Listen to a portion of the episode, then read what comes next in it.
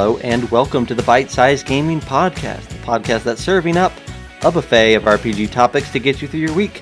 My name is Zac, and the host joining me this evening is the birthday boy and dapper DM Troy Sandlin. Hi. Ah, it's ah, I, one of, quickly becoming one of my favorite days of the year. I'm glad it's coming. I'm glad it's somebody's favorite day of the year. Yeah, yeah, yeah. Uh, I I was I got up this morning to see one Discord chat wishing Troy well, and slowly steering into gift territory, Mhm. and then I saw Girk and the rest of Discord like picking up the torch and carrying it into another Discord channel and just continuing on there. And then here in Twitch, it's just a win of a day. Um, it's just a win of a day. Yeah. Yeah, and, and, and if y'all had seen my uh, Facebook feed, yeah, or my Facebook uh, wall, whatever you want to call it, mhm. yeah, got got some uh, little old timer, you know, comments and Mhm. things like that. Yeah, Well, you're the big five zero, right? Like that's. I am. I am. Yeah. Wow. I am. I, I think I, I I I should be getting my Grognard card Oh. in the mail um, any day now. I'm I'm assuming. Well, this is this is not going to go well for me either. But I'll note that uh, you turn fifty this month, or, and then uh, in in just a few weeks I turn thirty. And I will tell you that it's not probably near the point that you're at, but for Zac, 30 is like the beginning of the end. Like like like for Troy, um, you're probably reflecting on the reality that there are more days behind than now are ahead Yeah. sort of a thing. For for me, it's like just there's a black abyss staring past, and uh, I don't know what what I don't know if there's days or anything. Yes, I apologize. Yeah, yeah, but it's uh yeah, it'll be an interesting it'll be an interesting experience. Well, Um, Well, let in- me in a few assure you that that black abyss only gets deeper yeah, and darker yes, as you as you travel along. as, as you travel forward. Yes, perfect. Well, uh, yes, and Bear Druid, I think you're probably right. Forty is where the true slide happens. Yeah, I think if if we're gonna keep the slide metaphor, I think thirty is where you grab the rungs of the ladder of the slide and you start to climb up, knowing that there's a slide when you reach the top. I kind of feel like I kind of feel like it's that you know when you're when you don't like heights. Oh and you Go, yeah, and you go to a water park and you're standing, you know, you're you're going the the the stairwell or whatever that goes back and forth. yep, yep, You're kind of like that's that's you know from birth to the top of the platform is thirty. okay, yeah, like, I can. You, you crest up, and then like you're kind of like standing in line, and you kind of do that. You kind of lean over just a little bit and look past the line, and you see where the where the guy is there getting you ready, and you Yep. know that's forty. It's like, yeah, yep. oh Yep. shit, Nope. You're exactly right. That's it. Yep. You can see the end of the line and you realize that you didn't want to be in the line in the first place. yeah, and you can't get you can't jump out. Yeah. That You're that's stuck. worse. Yeah, you're worse. just like I bought Uh, tickets for a ride I didn't want to be on. That's right. well, uh, so today we were going to have Tr- Jon, and we were going to have a, we had a cool topic lined up, uh, but we're not going to do that because uh, Jon we, screwed we it would up. like to have yeah yeah he screwed it up. He's sick. Um, so instead, we pulled an audible, and Troy and I went to our topics document, and we picked none of the things, but it did get our um, our uh, ideas flowing. Yeah. And I think we have a good topic for today. Like I'm I'm excited about it. A, a good two topics, right? Good two topics, yeah. So let's start let's start with the first one that you don't know anything about. Um, this is a news article. It was actually on Polygon, um, what I saw, and it, we don't necessarily need to talk about the news article itself. I think it's more important, or I just liked the, the thing that they brought up, which is the the title of the article is "Powered by the Apocalypse is the best way to get started with tabletop role playing games." Okay. So my question to you, Troy, is: Are they right? If not, what is the right answer? Uh, I would not say that they're wrong. Because as far as I know about Powered by the Apocalypse, it's a, it's a a looser rule system, an easier rule system Mm-hmm. than D and D. Um, hmm But having said that, uh, there are there are a few systems that are the wrong way to get people introduced into, into role playing games. That's for sure. Um, So, real quick, Bear Droid's asking about the rundown of the system's mechanics. It's super simple. Let me do that just in two seconds here. You only ever roll 2d6. Um, a 1 to 6 is a miss, a 7 to 9 is a mixed success, and a 10 plus is a complete success. Um, you select from a list of like archetypes, especially if you're doing something like Monster of the Week. You select from archetypes, and you. I think the thing that makes it the most unique, in my opinion, is the list of actions, because mhm. it's not so much that you you see what you want to do, but those things that you want to do, like ah, I want to fight this monster, or I want to I want to search this room for clues, fall into specific categories, and there's like eight categories. And so you say, ah, I want to, I want to look, you know, scour this room, and your DM says that sounds like the what you want to do is investigate a mystery, which is a type of action. And you say, yeah, that's what I want to do. And then you roll your 2d6. You add very minor modifiers based off your character, typically like like plus two would be a big deal. Um, and um, it kind of like the action kind of walks you through what a success or a mixed success or whatever equals for that type of a thing. So, investigating a mystery, if you just get a regular success or a mixed success, you might have a you might find a clue, but it might be something bad might happen or some you might lose something or there might be a complication to that. If you succeed a 10 or more, you probably uh, get the answer that you're looking for. And if you roll a 12 or better, especially if you're playing with levels, you can maybe even do things like say, Oh, I succeeded, I got the answer I was looking for, and I can ask another question that the DM has to answer that pertains to this event. Uh, but it's really fast, really, really fast, and the whole idea of the system is the story moves forward with every dice roll. Um, there's no stalling. There's no down spots. If you're rolling dice, the your, the DM's job is to grab those results and push the story along. So sorry, that was a long, longer than I intended it to be, but quick and dirty. Yeah, I mean, so yeah, it's, it's, it would be a great system to teach people about tabletop role playing. Um, so you you know you're not it eliminates a lot of the. Is, am I correct in all dice are rolled by the players? No dice are rolled by the DM. Um, true? let me think about this. Yeah, I that- think that's right. Okay. Yeah, yeah, because like in combat, when you take a combat action, the monsters immediately respond with an action. Like it's it's a tit for tat, damage for damage.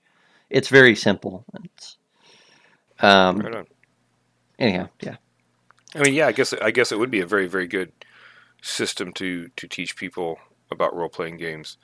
Um, I think a lot of systems out there, you know, D and D included, are good for learning how to play role playing games. Um, as long as you've got someone that really knows what they're doing and, and knows how to kind of strip away all of the unnecessary chunk or crunch for those new people. Um, I think I think I on my first glance I was like, "Yep, I agree with this. Like I love that system. I love running it. I love teaching people. I can get behind this. On a second glance, I said, but there are systems that do cooler things with dice. Okay. And uh, the perfect example of that is Mothership or Alien, right? hmm Where, like, you're going to roll your 2d6 in a PBTA situation and be like, oh, I understand what's going on. That's fun. The Mhm. dice don't get in the way. The mechanics don't get in the way. It's fun storytelling, quick moving. Everybody's kind of contributing. But at the end of the day, all you really did was roll 2d6 and have a very s- simple metric system for success. Yeah. I won't walk away from that and say anything uh, other than, oh, that was cleverly simple. When I introduce something weird or something that that that is emulating uh, an aesthetic or a feel or a, an atmosphere or a a a, a, uh, a setting like a like a franchise or what like if when it's doing things because of the dice that really add to the feel of the thing that's when i get excited and i like the stress and panic dice are a perfect example i think also a more robust version of the powered by the apocalypse is like the uh oh the fantasy flights system that they did for Oh, Edge yeah, of Empire and yeah. Star Wars, right? Like where you have to like it's almost like reading the bones, right? Yes. As a DM, where you like cast it out and then you have to look. Um, uh, I'm trying to think. There's another one that does it like this. Well, it's um Warhammer, Warhammer Fantasy, Mhm. where you cast them and then you read and you're like, oh, okay, you got this, but then there's this complication, and then oh, it's a soft, like there's just so much that the DM reads into it, and then has to interpret that for the players. I think that's really cool too. Yeah. But also, to me, it while cool, I kind of feel like you probably need to have a, a at least a bare bones knowledge of how a role playing game works.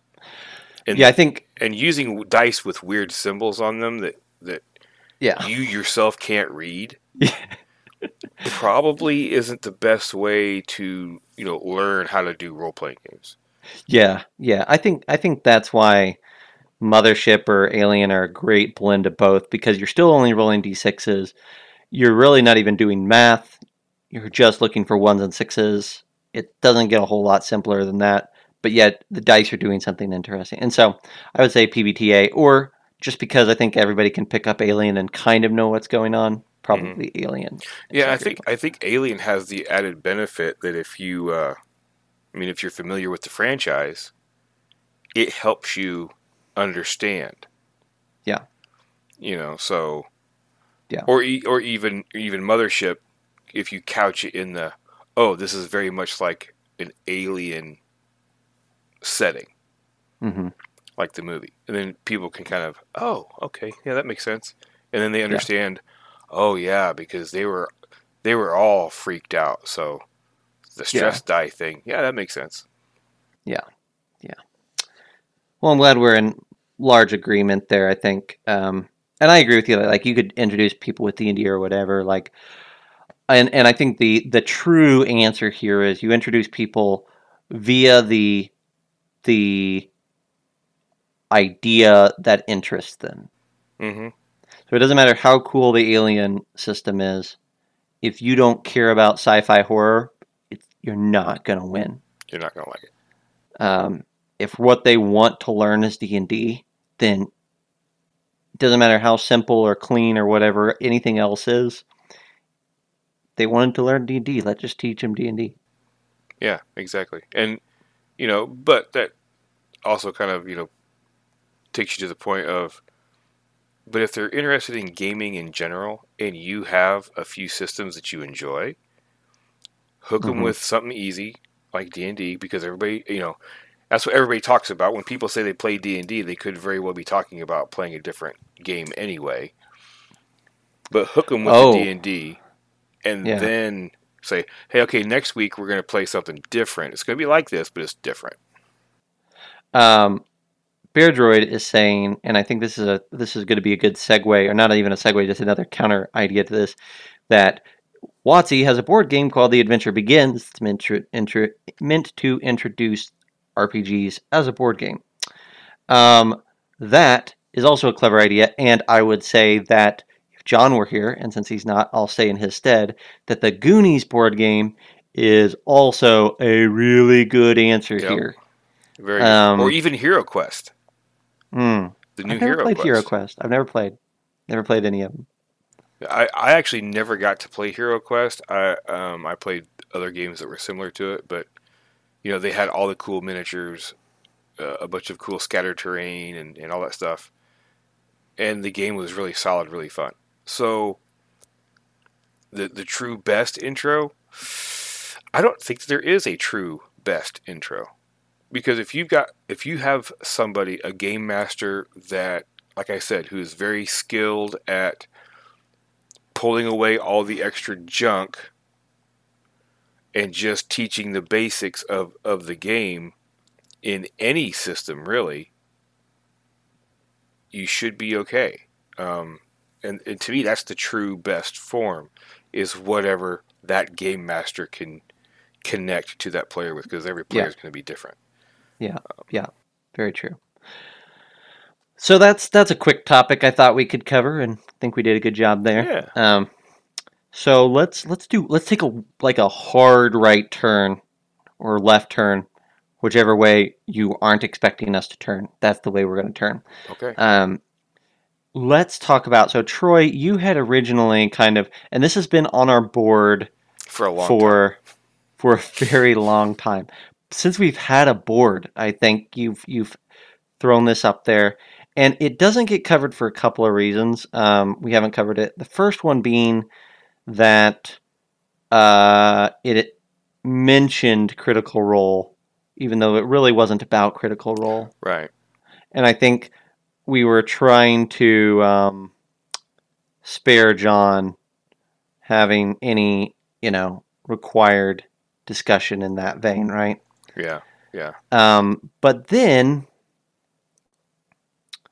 we also uh, just, I think, weren't sure how we wanted to approach this topic, um, and so I've now probably built it up more than more than necessary. But um, Troy, you're you were interested in talking about romance in D and D or romance in gaming. yeah and your big problem, your biggest problem with Critical Role, which I assuming all that is kind of tied together in some form or fashion. Yeah, well, that's what inspired the second campaign Mhm. is what really inspired me or inspired the, the, this topic for me. Okay. Um, in the in the first campaign of Critical Role, there was you know inter-party and uh, and intra-party romances going on. Okay. And it, and it felt natural because you know before before you get to uh, meet the characters of Critical Role in their first episode, Mm-hmm. they have been playing this campaign already for quite some time. Mm-hmm. And if you if you've listened to any Critical Role or listened to any anything about them, you know that they go very in depth with things. They go very um, Right. They're very role play heavy. They're trained actors. They're they're improv. Uh, have improv backgrounds, things like that. Mm-hmm. So they're very comfortable with certain themes and aspects that I don't think really belong at most tables Mm. because I think they could very easily get out of hand, go sideways, and make somebody feel very uncomfortable. And it- but in, in campaign one, it felt very okay. Yeah, this makes this makes sense. It kind of flows. Uh, it to me, it kind of it, it would drag the story down just just a little bit. In campaign two, um, there was more of the romance stuff going on Mm-hmm. and it did not feel to me it did not feel as natural as campaign one did Fair enough. and when they would when they would go into the uh, the, the romance part of the sessions it it's like okay, this is not furthering the adventure, furthering the story, furthering the character development and things like that. Yes, but furthering the story at hand, no, Not so much. and it was just kind of it. It was to me, it was like sometimes it was cringy to listen Mm-hmm. to because I would be like, you know, if that was happening at my table, I'd be kind of like, okay, let's fade to black. Whatever happens, happens. That's fine. hmm Um, give me the give me the Cliff Notes version, and let's move on. And and that's kind of that was the the impetus of this topic. Yeah. Yeah. So so we're not so so the topic started off as like romantic relationships in your D&D game, but really it's about we we decided to couch it in less specific and more in like what are those things that you like or try to avoid? Let me rephrase that. Let me restart. What are those things that you do your best to avoid having in your game at your table? Um, and uh, I think I think we, you started with this one, so we might as well continue with it. Um, I largely agree with you. That said, did I tell you that in my Eberron campaign uh, there was a romance that sprung up? No, Um, I'll, let me see if I can give like the the uh, the Cliff Notes version for you. Um, uh, but no, I had a uh, uh, a gal playing at my table that uh, not a romance is probably too harsh of a or too too not too harsh, too soft of a word. Um, this is my home crew. We're all very comfortable. Like they're a great team, great group of people. I have no problems with them basically ever. Um, when they rolled up in a new Eberron campaign where they played like a handful of them, um, she plays this.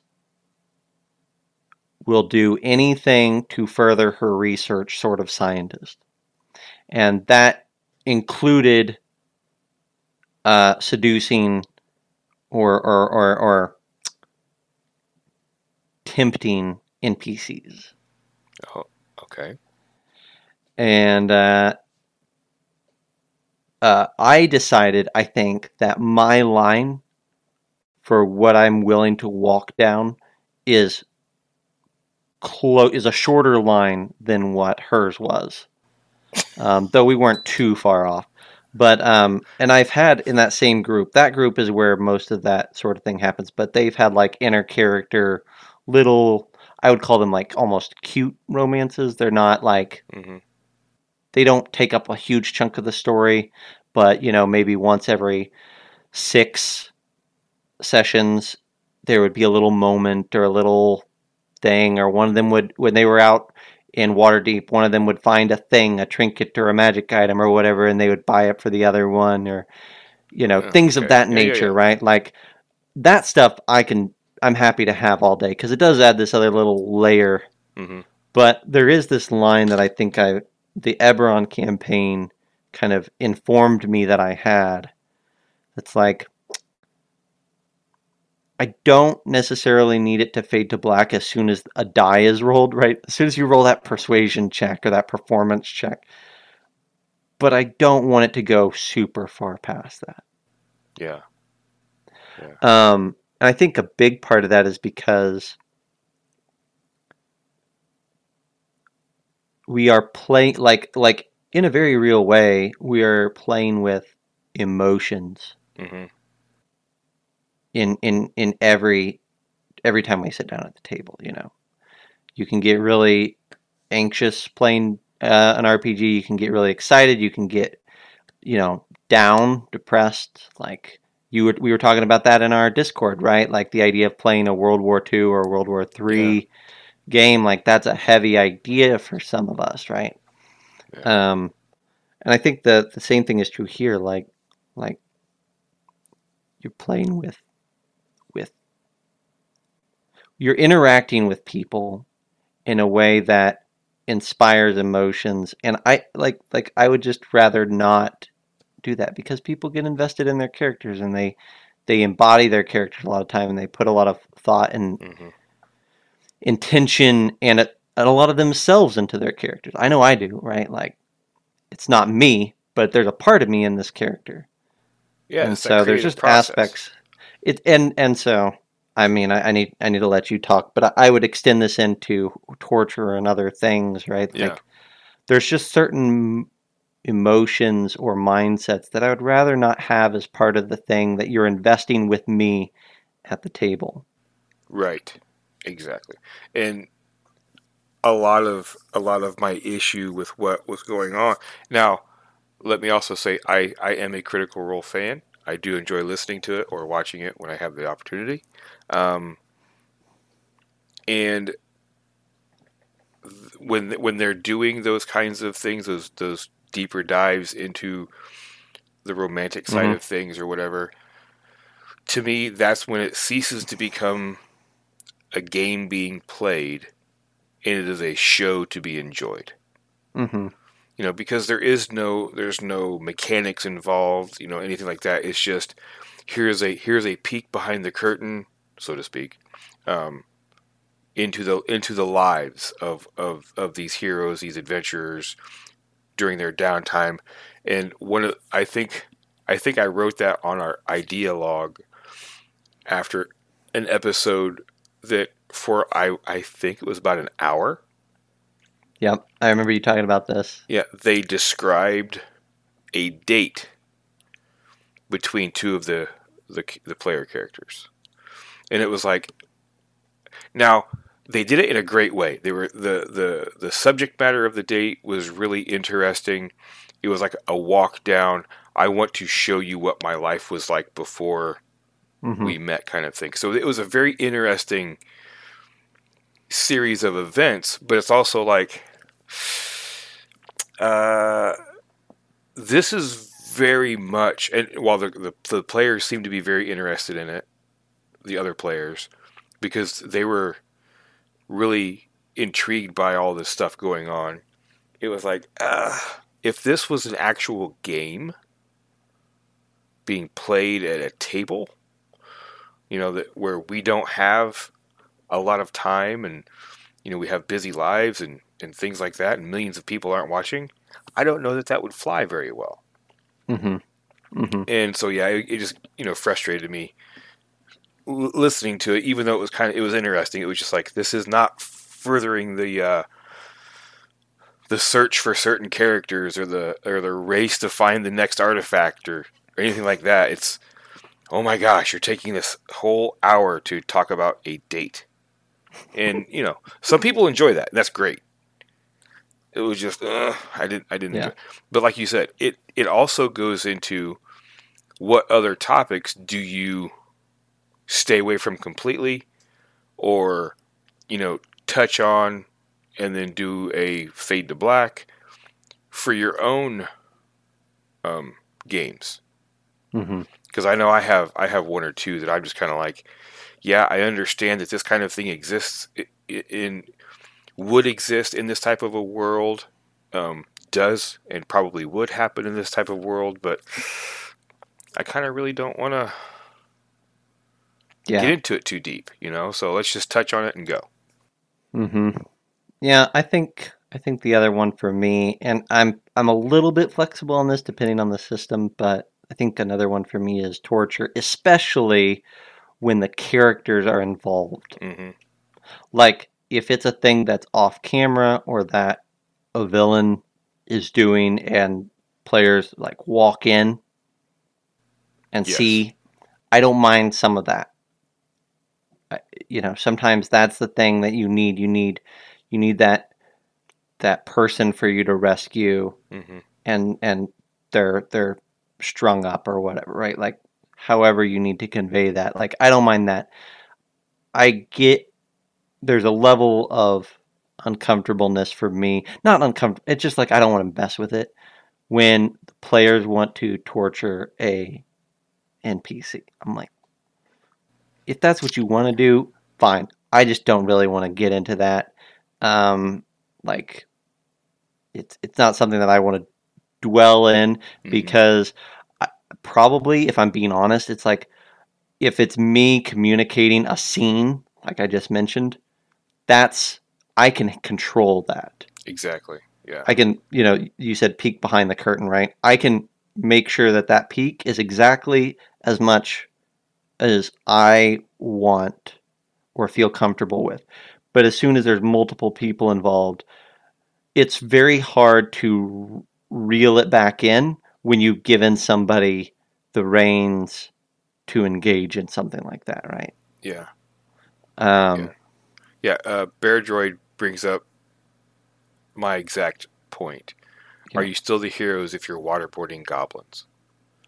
Yeah. And I I prefer my games that I run to be heroic. I Mhm. even when I play, I always want to be the hero. I want to be the you know Yeah. I want to be part of the group that saves the day. That's why I'm playing this game. I don't I don't play role playing games D and D to be murder hobos that just goes through and lays waste to the town so I can have all the stuff. Yeah. Um, and I think it sounds it kind of sounds wrong, but if it's me as the DM torturing a player character, that's one thing. Because I'm all the bad guys. And when I say torture the player characters, I'm talking about like the scene from Casino Royale, something like that, where you know you're, you're not flaying skin from bone and, and things like that. It's you're kind of you're trying they're trying to get the the PC to talk or something like that, and they're getting roughed up a Yeah. little bit, and you know it's not going to last a really long time because the other PCs are going to run in and save the day. Yeah. If for me, if the PCs are going to resort to torture, it has to be a, a moral quandary for them. It has to be we have to have this information. We have to have it now you know, mm-hmm. kind of a thing. And I want, you know, at least a good fifty percent of the of the table saying we can't torture him. That's not going to get us anywhere. It's like we don't have time. Kind of Yeah. like, kind of like, uh, almost like the scene from Taken when he's Yeah. torturing Yeah. uh, Marco. He Mhm. he's doing it because he is desperate. Yeah. It's not the default. It's the desperate.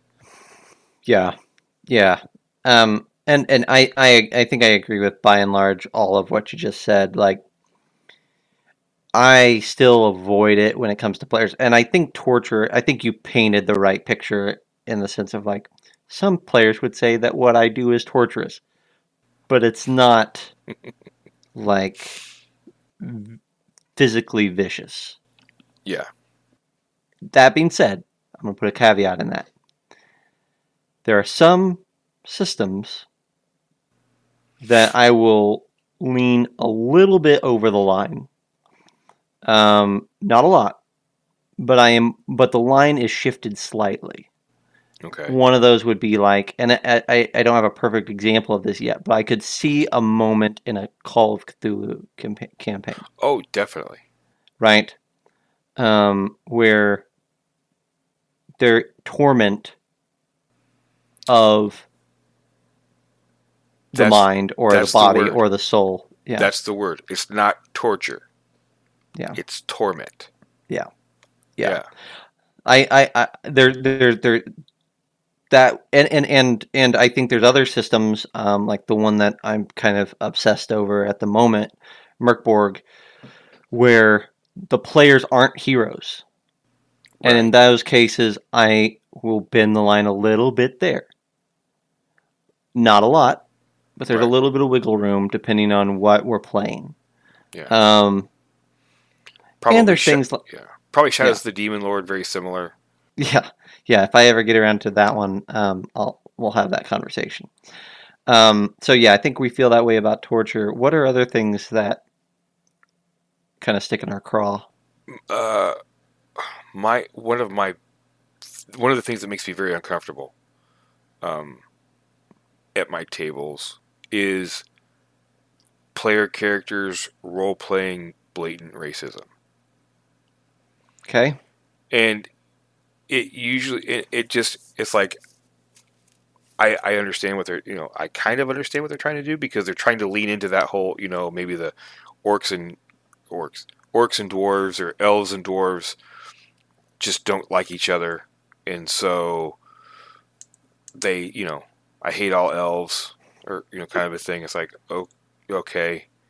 But two of your two of the player characters are elves why why are you going with that well because where I'm from and it's and it's just like mm, okay but it's gonna make it if if you're if you're It's tricky, right? it's very tricky if you're doing if you're doing the I hate dwarves I hate elves thing but it's like Lord of the Rings where it's more like they have a low opinion of each other yeah, Lord of the Rings is a good way to Yeah. discuss this because you're right. There's a low opinion there, and the low opinion is largely based on history. right In in many ways, that's like saying that one country has a low opinion of another country. It also is that their history of strife goes all the way back to their deities and their purpose in creation, right? So like Mhm. But on the flip side, so like I could argue away for like that's being reasonable, but on the flip side, I would say that it's still certainly presented as one race really despising another race because they are that other race Mhm. and they have this history. In addition to that, though, if you're going to use Lord of the Rings, which is a perfect example, you say, well, are you okay with racism towards orcs, who in the Lord of the Rings sense are are you know abominations? They are twisted. They are ir- unredeemable. Like there's no Right. like they are a creature of evil, and there's nothing that can be done to resolve that. Right. That it, that is a you know that is a solid session zero discussion. Conversation. Um, yeah, and also very setting specific because you Mhm. know I I would en- I would I could enjoy playing in a game or running a game set in Lord of the Rings that is true to that sensibility. Yeah. Because you're going to then say, okay, here are the allowable character races that you can play, and guess what? Orc and half orc do not appear on that list. Yeah. You know, Well, and, and that's my thing. That I guess that's my one. I do not like racism in a game when the when they're One player the- character races. Yeah. You know, yeah, I, that that makes I feel, hard. yeah, I, and this is a bigger topic in many ways, uh, as far as racism and, and how Right, you yeah, yeah, interpret that. But I would say like it, it gets it's just noodly, right? Because I have a strong opinion about what racism should or could mean in the Forgotten Realms Mhm.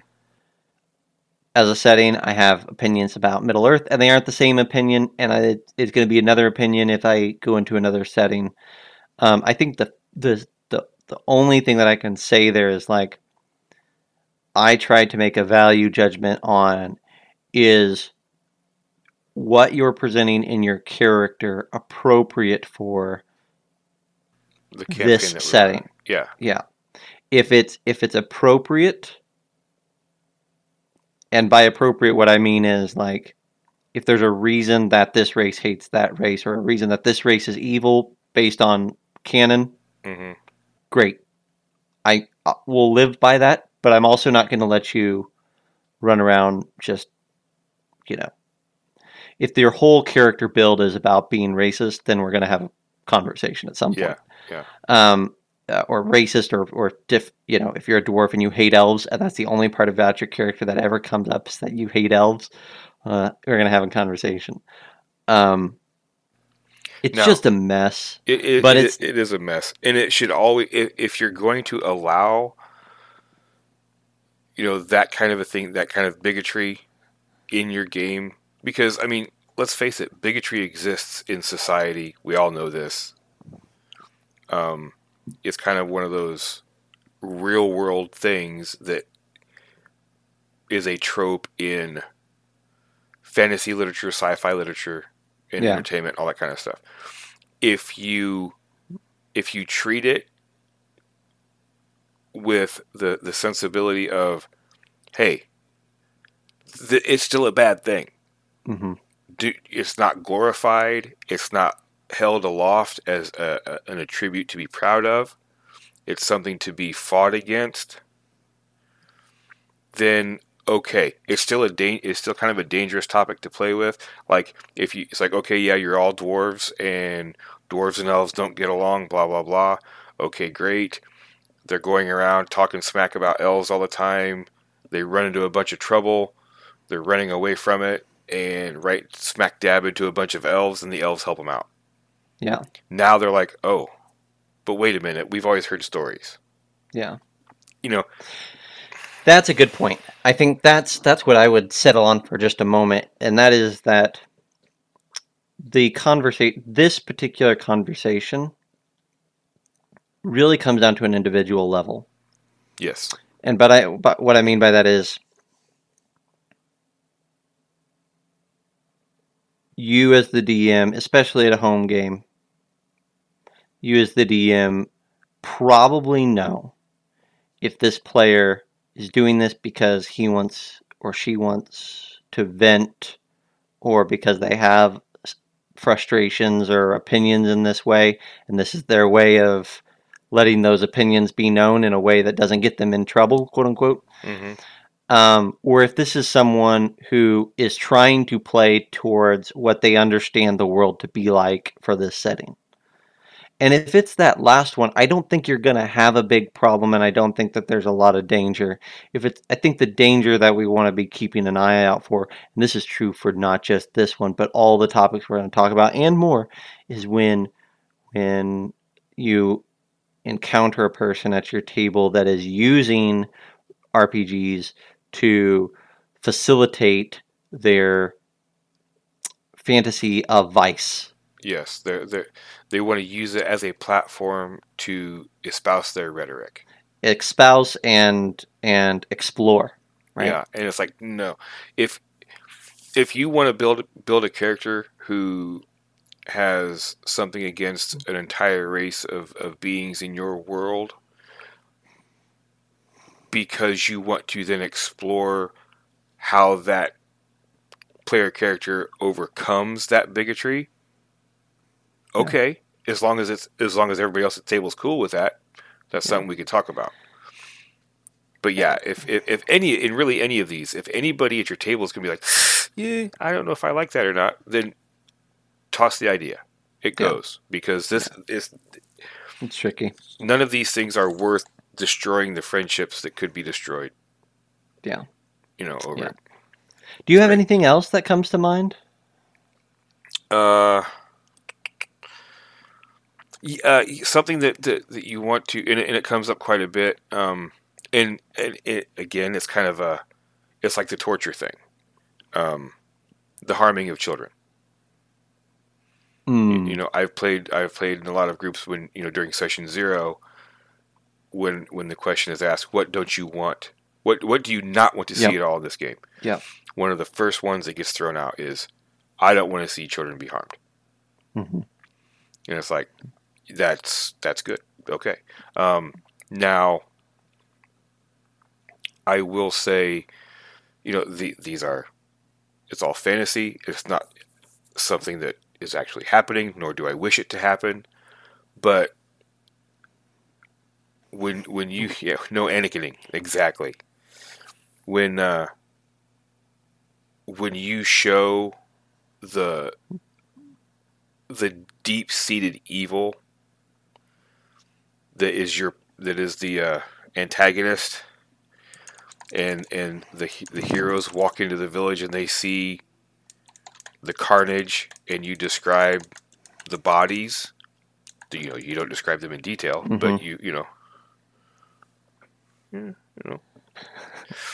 Uh, when when Uh, you when troy's you, pausing here because uh, mitch asked if troy was wearing a christmas sweater uh, I, it's not, I, it's not a Christmas troy troy's a festive fellow I'm a f- I- yeah. i mean like he, he couldn't wait one more day that's the Nope. that's the truth Nope. of it Yeah. Yeah. Um, but you know, when you describe the the body, you know, the the body of a chil- child, or like just the arm sticking out of the wreckage or, or whatever, that gives a visceral reaction from the player characters most of the time. That Mm-hmm.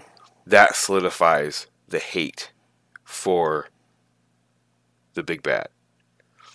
And it's kind of one of those, you know, yeah, I don't want to dwell on it. I don't want to glorify it or really talk a lot about it.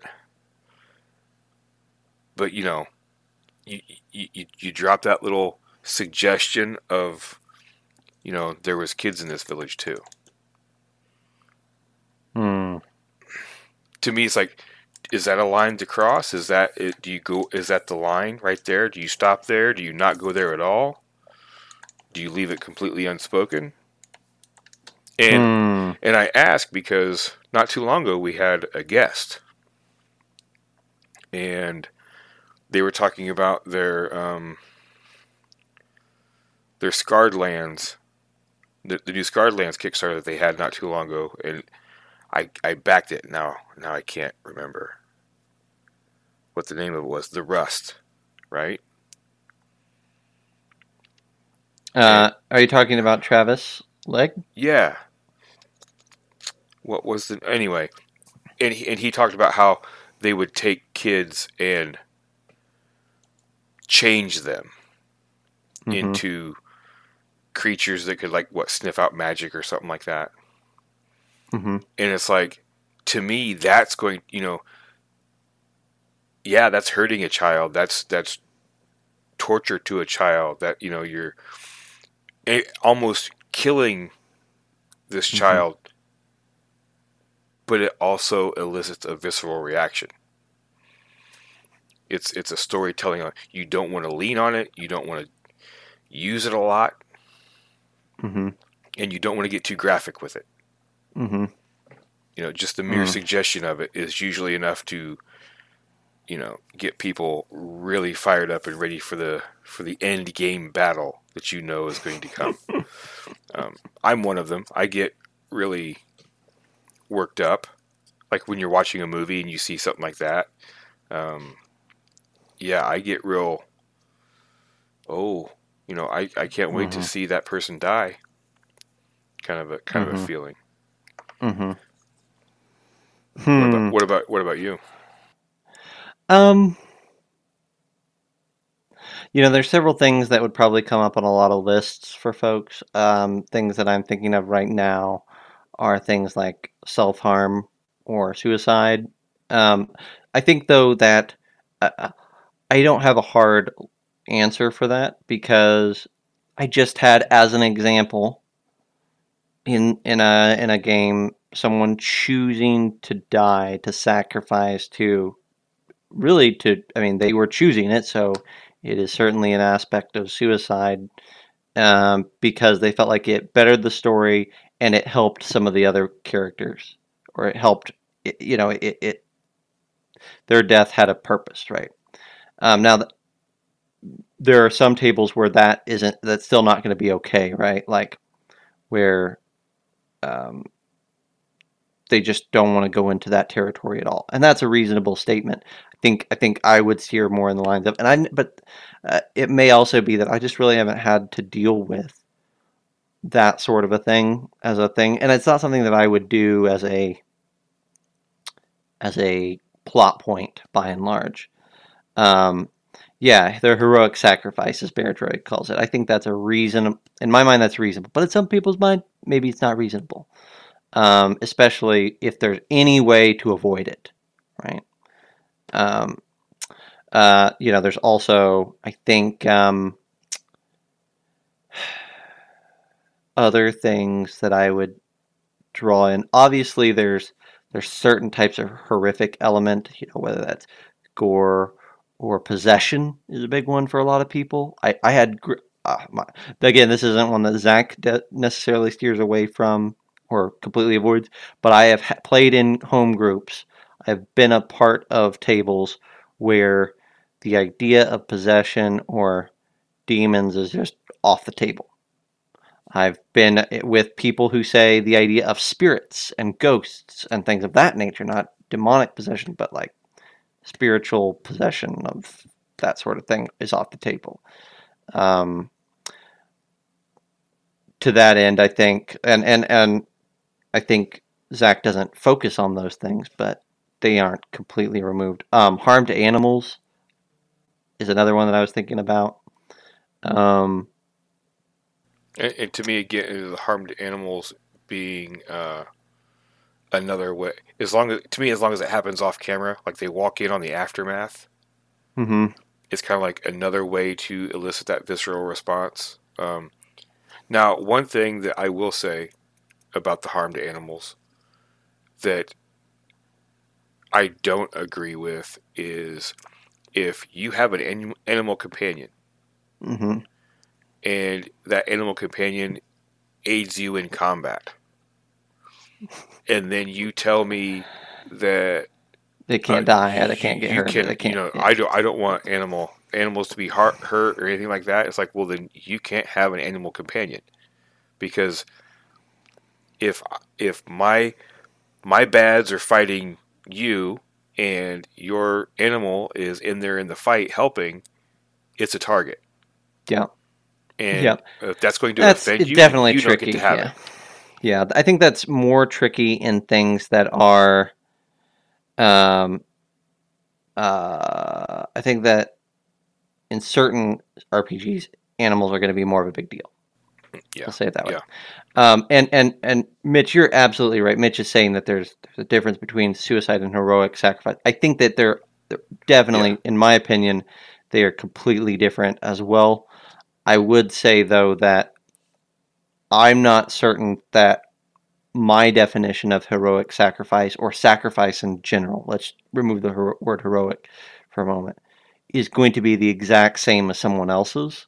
And it Mhm. might, I might skirt the edges of my definition in what someone else might be considering just self harm or suicide without justifiable heroism or whatever, right? Yeah, it's it, it, it is a super super tough Yeah. topic, super delicate.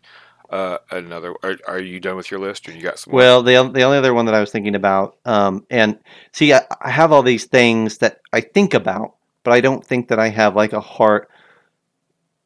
I'm careful with these. How about that? This is the list of things that Zac is careful with, right? The other one would be like mental health in general, especially like mental disorders. If that's uh, if that's a okay way of saying that at the moment, um, I don't want to, but um, not knowing not knowing the acceptable terminology, that's what we're going to use. yeah, yeah. Not not Um, meaning, not meaning to offend anyone, but Yeah, yeah. Um, you know, I think that that storytelling is filled with, you know, crazy Joe or whoever, right? Like we have this that's definitely a trope. We've used that word before. We've used the idea of a trope of of uh, people who are either born with something like that, a, a disablement or a, a, a- disorder, um, is a thing, but also people who are broken, and I'll, I use that because I'm about to say by something like a Cthulian monster, right? Um, and then they are they are forever distorted, their minds ripped Yeah, to shreds. snapped. You know, like like that's all. That's part of the of that game, though. That It is, is, it is, yeah. but I have had conversations with folks who would argue that it doesn't have to be. And so it is something that I think about as far as if I'm going to inject something of that nature into a story, into an adventure, into a Mhm. tale. Um, am I doing it in a way that isn't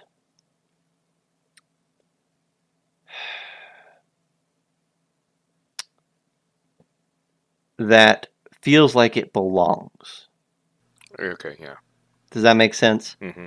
um, and it and feels like it's you know a, a reasonable outcome, and and uh, uh, isn't Zac trying to wedge something in because he thinks it would be really disturbing? Yeah. Or or you're making light of it, or trying to make fun. Ah, Bear Droid, exactly. We could have just said that like anything that was done by Game of Thrones villains is off limits, or really even Game of Thrones heroes, because I'm not Yeah. sure there's a difference. There's But- not many. Yeah, Yeah, one of Yeah. one of my really big things. Yeah, rape, any any kind of Mhm. sexual violence yeah, whatsoever. yeah. I'd steer away from that. Yeah, It, it it just you know if if if it happens in the world in the game world, we don't talk about it. It doesn't happen in in any scenes. We don't.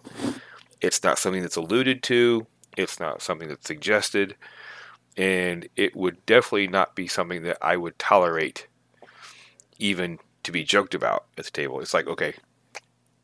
You can you can stop that right now. This is your first, last, and only warning. yeah, Kind of a situation. That's yeah, it's, for a, sure. it's a hard yeah, no. yeah, yeah, yeah, yeah, yeah, yeah. That's fair.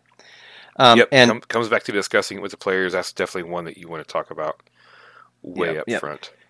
There are some really good sheets. I think we've ended up kind of maneuvering into like consent or session zero talk. hmm Um, there's some really good sheets like have checklists, and you can give those to your players. Um, here's here's a thing that I would encourage. I think that sort of thing is great. Um, I would encourage you to just find it. It's not going to work at a at a con game or whatever, but at, at your home games, I would encourage you to find the types of games that your players want to play. Yes. as opposed to focus not again not saying that these sheets shouldn't be a part of your thing but i would encourage you to find the games that your players and the themes and the topics and the ideas that your players want in their stories as opposed to making all of your sessions here talk about what should not be included. Um, because um, as a dm i think I'll, I'll give an example my session zeros talk about like, hey, if we don't have a list, but I say, hey, if there's something you don't want us to do, let's let's get that off the table. Um, but then also, um, I talk about like, what do we want out of this? Um, you know, what are your who are your characters? What are their goals? Those sorts of things, right? Um, I have a char- a player who we've talked about on the show before. Awesome guy. Um, deathly afraid of spiders. If I had given him a checklist that had spiders on it, he would have checked the list for no spiders, please. Um, I did not know this ahead of time, and so um, Oops. introduced spiders, and um, uh, he had a. It, it's very valid. Uh, and this is not in any way Zac making fun of anyone, um, but had a hard time looking at the computer screen at times, right? Because there are you know tokens on the roll twenty board. Um, uh, but after we finished that session, he said, you know, I actually really appreciated that because it did bring up some, like, I was uncomfortable, but it added to the thing.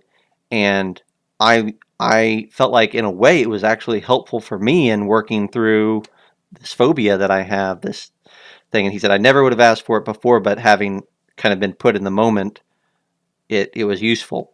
Um, so again, that that's not going to happen all the time, and I don't want that to be your focus. Is oh, let's try to fix every, let's try to help everybody work through the things that terrify them or that make them uncomfortable. Um, but I would say that the reason that that worked is because that group had is very comfortable with each other. I was giving them, by and large, the types of stories and things that they wanted to play. And so when we created a comfortable uh, you could so, some might use the word safe environment even when something foreign and, and uncomfortable came into that environment it could be handled with and and worked through and sorted and it, it doesn't override the game um, so my my encouragement is uh, uh, if, if i'm going to kind of start peeling away from this topic is don't focus on these things over much in that session zero and try to try to find the things that are going to make your players really excited and Mhm. fall in love with the story and fall in love with uh, you know the band of players and you that that they're going to be meeting with every week or every other week and i think these things all become much easier to handle at that point on Yeah, because session zero can definitely become a downer real quick when you're just beating on all of the. Okay, here's what we're not going to do. What else do you know? What else don't you want to have in this game? You know, here's all the bad things, and here's what we're not going to tolerate, and blah blah blah blah blah blah blah. It can definitely turn into, man, what am I getting into? Kind of a situation. Um, Yeah. It, Yeah. it can get kind of it can get kind of rough. Um, if you just you know, uh, and if you're and if you do convention games or public public space games in, in any way, you don't have time to go over these lists and, and things like that and have a session zero because you're getting new players. They're going to sit here at your table for four hours. They're going to get up and go to another table. So you're not going to have enough time to get through all of you know to get down to all of their stuff. So hmm what I would encourage is, you know, just all the really, really bad stuff, just don't talk about. Leave it Mhm. out. Yeah. It Doesn't need to happen. Yeah. All of the stuff that would make anybody potentially super uncomfortable, gone. Yeah. Um, and hopefully, if a player comes to your table that is deathly afraid of spiders, they're going to tell you that ahead of time. If not, or if you forget to ask or whatever, Oh, know, you'll get that reaction because I've definitely had it when you pull out the spider mini at, a, at an AL and they're like, then you you slowly retract your hand and say, "S- "All right, cool. Did not recognize, did not know that that was going to happen, but I've got another mini back here that we'll put instead of Yeah, that." so, suddenly it's it's a group of poisonous sheep. Yeah. Or something. You know, Cape just bears, yeah, yeah, poisonous teddy bears, whatever it might be. You know, just uh, Yeah. just be ready to not offend or or or Yeah. you know or torture your players while you're trying to run a game. Um, here's here's the thing here, Troy. I, I, we don't have to spend much time on this because we're closing out, but maybe it'll kind of make us look at this from a new light or a different angle. Um, are there things that you don't want in your game, not because they're not taboo, but because you just don't want to do that? So that this kind of go, walks backwards a little bit to Yeah. where we were talking about the romantic relationships, right? aside aside from that part, but but yeah, just those things that like I don't I- don't care about this at all. If you had your druthers, it's not like a hard like draw a line in the sand. Like I don't want to do this. I'll tell you one. I'll tell you one real quick. oh, okay, Um, this is secret, so don't tell any players that might be listening. But I don't want to run a shopping trip ever. right on. I will do it because I recognize that it is a part of the game and people love it. And I actually spend a lot of time like making magic shops and all. If you want to go if your heroes have s- stepped up in the world and they want to go buy their or have a tailor make them their like ball gown hmm or their their their their new uniforms or whatever i will do that for you i will i will i will make a tailor npc i'll describe the shop we'll talk about fabrics we'll do the whole thing i don't really want to do it I don't really want to do it. that's that's funny. Um, yeah, that could. I mean, it depends. It depends on how deep down they want to dig on the shopping trip. yeah Like like you said, if if we're talking about, well, I need I need a nice soft fabric, and you know, and they and they and they want that's exactly yeah that's what that's what my detail. It's like- crews thrive on You know, I don't I don't know that much about fabrics. You know, uh, three hundred count sheets, six hundred count. I don't know. yeah Uh, I'm Well, not gonna. like- I'm not gonna research that. I, I adore my players, so it's not I like like I I am willing to put up with their nonsense because they have to put up with mine, right? But Right. yeah, they'll be like, "Oh, this is a what sort of tailor is this? Oh, well, he generally makes hats and overcoats. Well, what hats are on the display? Now, okay. Dad gummit. All right, fine. I gotta Now- go to Pinterest. Give me five minutes. Now, are they doing that because they know you hate it? No, no, Okay. no. I like if if if they are listening to this, this is the first time they've ever heard this. This is not something that Zac expresses. Zac comes ready to play, and if you tell me you're going to do a shopping trip, Zac makes it, right? Because again, now, uh, uh, I, and Bear Droid, I am assuming asking, are are you sure they don't know? I'm pretty sure because they do it a lot, and it it does not seem like they are doing it facetiously because they know. And again, I will do it. I I'm. It's a good trade. It's a good trade to get to DM for the these crews all the time. If I have to do a shopping trip every fourth session, um, uh, it's okay. But I listen. Here's what Zac would rather do. This comes down to Zac, right? I would rather you say we say, "Oh, we're to do a shopping trip." Great. You have 500 gold. Here's a website. Let's step outside a character for a moment and let's just talk about these spreadsheets. And let's let's let's talk about the gear that you want. And let's, you know, say, well does I want a masterwork. Is there a masterwork sword here? It's not a. Oh, masterwork isn't really in 5e. Could I make a 5e masterwork thing? Masterwork isn't in this season. Yeah, yeah. Um, that conversation about shopping, Zac will do with you all day because Zac loves resource management. I just don't care about the.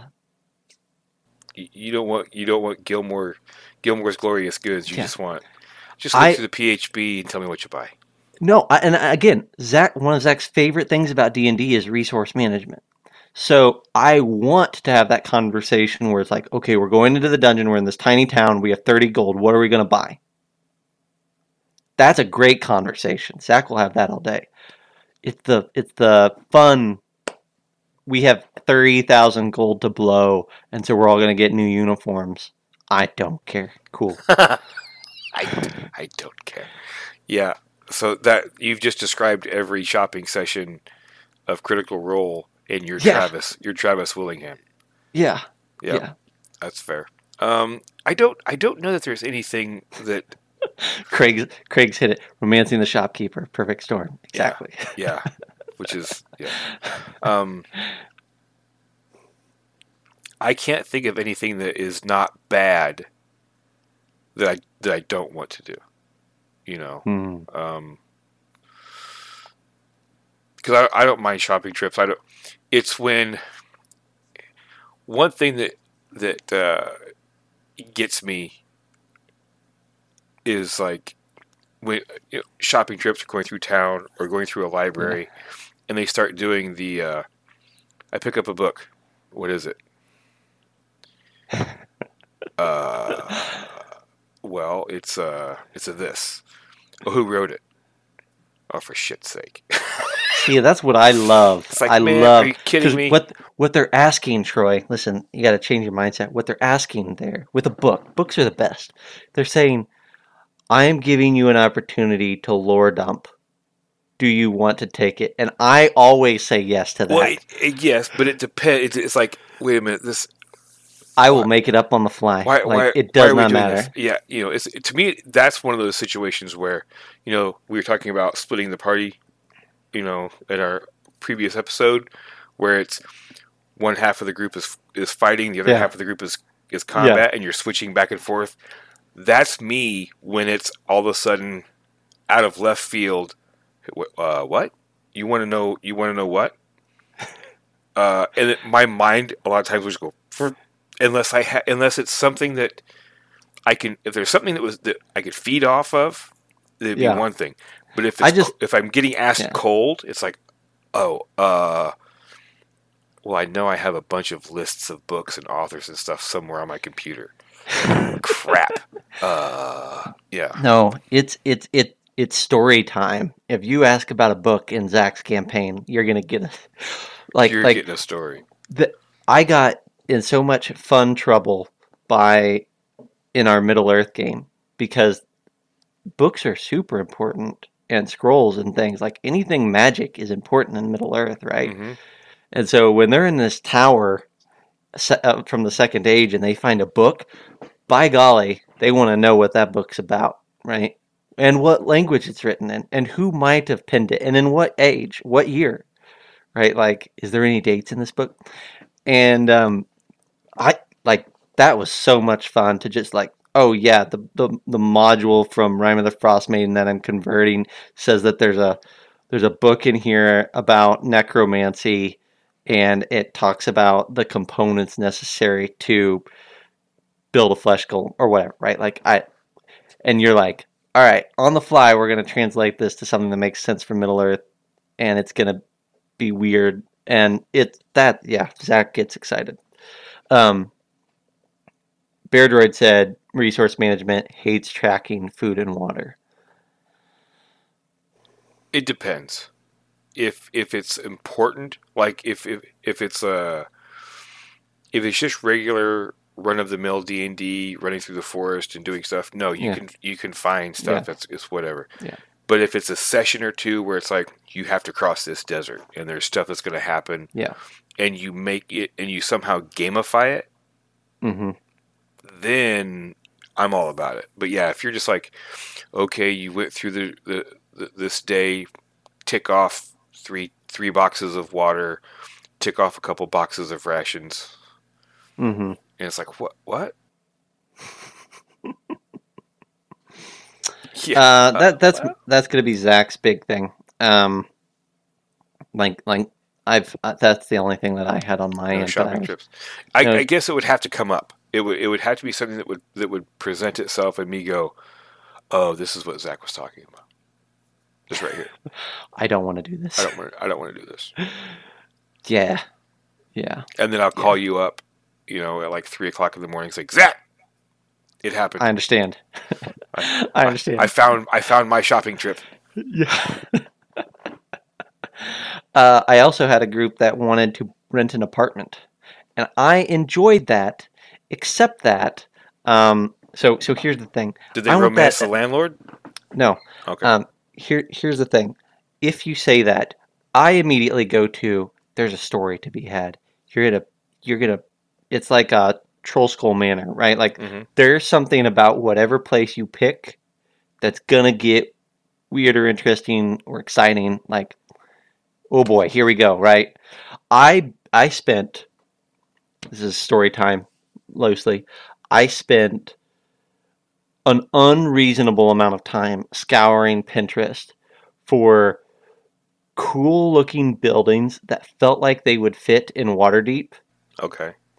that were that were completely different from each other, right? And felt like they contained a story. Then I went to the monstrous map on the Waterdeep wiki and found where they would be in the town in the different districts and things, right? And then I wrote up bills of sale, like like basically like a a, a, a um, realtor's pitch, right? Like Mhm. like and then I had little adventures, little things that would happen if you bought this one. You and then I also had ideas about like, well, if you buy it, you have to let let's say so like there was one uh, there was one tower that was in the middle of a cemetery, and the idea was that like it's one of those people that like refused to sell. And so in the middle of Waterdeep, there's this this tower in the middle of a cemetery, and it's it's gothic and cool and whatnot. It's like, oh yeah, there's definitely undead in this in this building, right? But if you clear it, you have a really strong fortification. Like that thing is going to be awesome, and there's probably arcane secrets buried in the mausoleums underneath it and things, and it'll just be cool, right? Okay. Um, they wanted none of them. oh. Tur turned down all of them, and they're like, "What if we could we just look for like a um a little cottage where we could each have our own room, and we could pay like six hundred gold a month, and there's a little garden, and we could just do it like that." and uh, so then Zac had to go hunting for a cottage house uh, that made sense in Waterdeep. That was just a house With six bedrooms. with six bedrooms That's and that had them like a map. I found one. I found one. It took a long time, but I found one. Listen, Zac loved all that first stuff Mhm. So much. Happy to do that. Zac was like, "Can we not like like this house is just your it's your um cosmetic house. It's it's like um I'm gonna age myself here, but it's like in like Oblivion or some other game where like the only reason you have this house is so that you can like have a place to dump the stuff from your adventure. Yeah. And so that you can dump money into it and be like, "Oh, that's fun. Oh, we want we want a new rug. Oh, let's dump. Let's go on a shopping trip." right? and uh, uh, there's not going to be a story that happens there. And also, I'm going to feel like a jackass if I burn that house to the ground, right? Because you told me basically you don't want anything exciting in there. You just want it to be a place that that's fun and you can live and you can relax and you can decorate. Cool, great. But what Awesome. better? But what better way? What better safe way that doesn't trounce on any of the other bad things that we'd already just have discussed? what better way to get those player characters to hate your your oh, big Oh, you're bad? saying no harm to children, no harm to animals, Yeah. harm to houses. But burn burn that sucker to the ground and Yeah. and let them watch their their lovely rugs go up in smoke and so you can be like yeah make me go on a shopping trip again will you yeah uh, listen, if you're one of my players and you're out there listening, keep doing your shopping trips, keep renting your house. I don't really care. And you put up with way too much stuff for me to complain about it anywhere but on this episode. Uh, uh, uh, zac will have his revenge either he'll either he'll kill your house or he'll kill your character either way that's right. Yeah, I'm not maybe worried. both Yeah. Revenge is mine. Vengeance will be mine. Um, I think that that we've kind of done a roundabout on this topic. i think so too Yeah, I feel good about it. Um, as we're closing out here, here's what I'm suggesting, Troy. At some point, when we get professional, I think we should just have a a a pre-recorded outro that we could just weld on to the podcast, mm-hmm. so we can be more informal with the closing out here um, on the live stream. And Oh, then that- you can yeah. just lop and paste, right? And we Yeah. we're good to go. Um, but until that happens, um, let's do let's do the thing. Um, so if you are watching this on Twitch or on YouTube or on Facebook Live, we would love it if you would give us a thumbs up and maybe share this uh, this stream uh, with a friend of yours who you think might enjoy it. Um, if you uh, if you're after the fact maybe or you you don't really mess with those a whole lot but you're still on social media we'd encourage you to head over to facebook and give us a like give us a comment give us a private message telling us about things that you liked about this episode or just want to chat. Or if you can't find the discord links that we we try to make them available but discord links are tricky um, shoot us a message and that's a perfectly reasonable way for us to get you hooked up there. Um, but in addition to all that, you might be listening on the podcast. And if you're listening on the podcast, um, there are other ways that you could help us out. And those ways are greatly appreciated. Um, give us some stars. Um, uh, the more stars, the better. We will give you a gold star for each star that you give us. So you consider consider yourself uh, uh, a five star general every time you give our podcast five stars. Um, uh, you can also leave a review, like a written review. In fact, if you haven't done that and you enjoy this, I would I would uh, beg you to to make that happen because that is a huge way for podcasts to get spread. Is those written reviews and ratings, um, and then even, even course if you don't if you if you if you're watching us live hit, hit us with a subscribe you don't you don't ever have to listen to it but hit a subscribe subscribe would be great. Yeah, Yeah. absolutely. Um, and then listen. So in return, um, we have created a Discord channel just for you, um, and we would love to share that link with you. Come in. Um, what we will say is that uh, it is in some ways just like a continuation of our episodes, and we definitely have conversations about our episodes on that. But it's really more of your opportunity to be a part of the discussions uh, in a in a bigger way, and to Mhm. bring what you want to talk about to the table. We have channels in there for all sorts of things, from movies and books to new Kickstarters or new products that you've been buying or acquiring, or that you just want to get out into the world. Uh, we'd love for you to share stuff there. And uh, then there's just a regular chat channel, and um, uh, we had a great discussion of Twilight 2000. Some of our folks got that RPG in this week and had a good discussion about that as one of the things um, in there. Uh, and Ghostbusters, the new Ghostbusters, It's amazing. Go see it.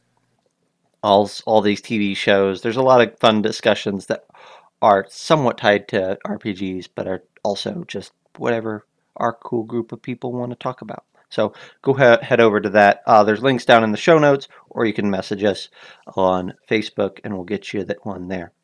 Um, I think with that, we're going to close this out. On Sunday, we will be doing our next crowdfunding corner. Number ten. So um, bring your dollars um, because we're going to uh, we're going to donate them to a good cause, uh, which is Kickstarter. Yes. Um, I will note that uh, that is going to be on the fifth. Um, there is every possibility as we push further into December that we might miss an episode here or there. So there, this may be the last crowdfunder of the year. You never know. you never. Um, uh, but these are the best episodes, and you should definitely go check them out. Uh, with that, Troy, thank you so much for hanging out on your birthday. Um, Yeah. It's a good way to spend the birthday. Good way to spend a birthday. Um, absolutely. And uh, so until next week, uh, I'm going to thank Bear Droid, Craig, Girk, Killalot, uh, Mitch. Um, who am I missing here? Uh, Troy. We had we had uh, Geek Girl Alyssa that was in earlier. Geek Girl Alyssa. Yep. Yep. Oh, she's still here. Okay, cool. Um, yeah, we we've got Big Damn Judge, um, Abjul, Paula Abdul. Paul Abdul. Uh, go with him, Jeho, Jody Moon, and then that name that you guys you and Capsis. K- 06? I don't know. Struggling. Cac, Well, Cax, Cax, awesome. Mr. Mr. Mixoclick, Missile Missile Awesome. All right. Well, thank you, everybody in live chat. Uh, and until next week, we will see you next time. Have a great game, everybody.